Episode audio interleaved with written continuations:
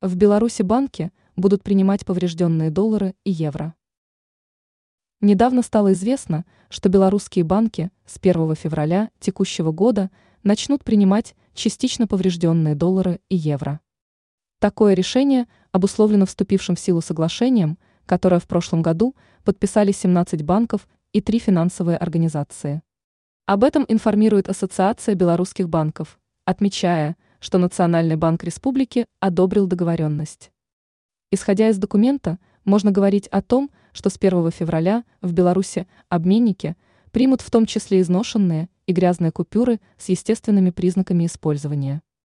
Кроме того, граждане смогут сдать банкноты с пятью надрывами или надрезами до трёх миллиметров, либо с одним до пяти миллиметров, даже если надрывы или порезы заклеены. Также обменять с первого февраля можно будет и те купюры, у которых проявится свечение в ультрафиолете. Но в последнем случае имеется условие: примут такие банкноты, если структура бумаги не нарушена, не крошится и не рассыпается. Вместе с тем по-прежнему невозможно будет обменять разорванные купюры или те, у которых оборваны края. Ранее стало известно, сколько будут стоить доллар и евро в феврале.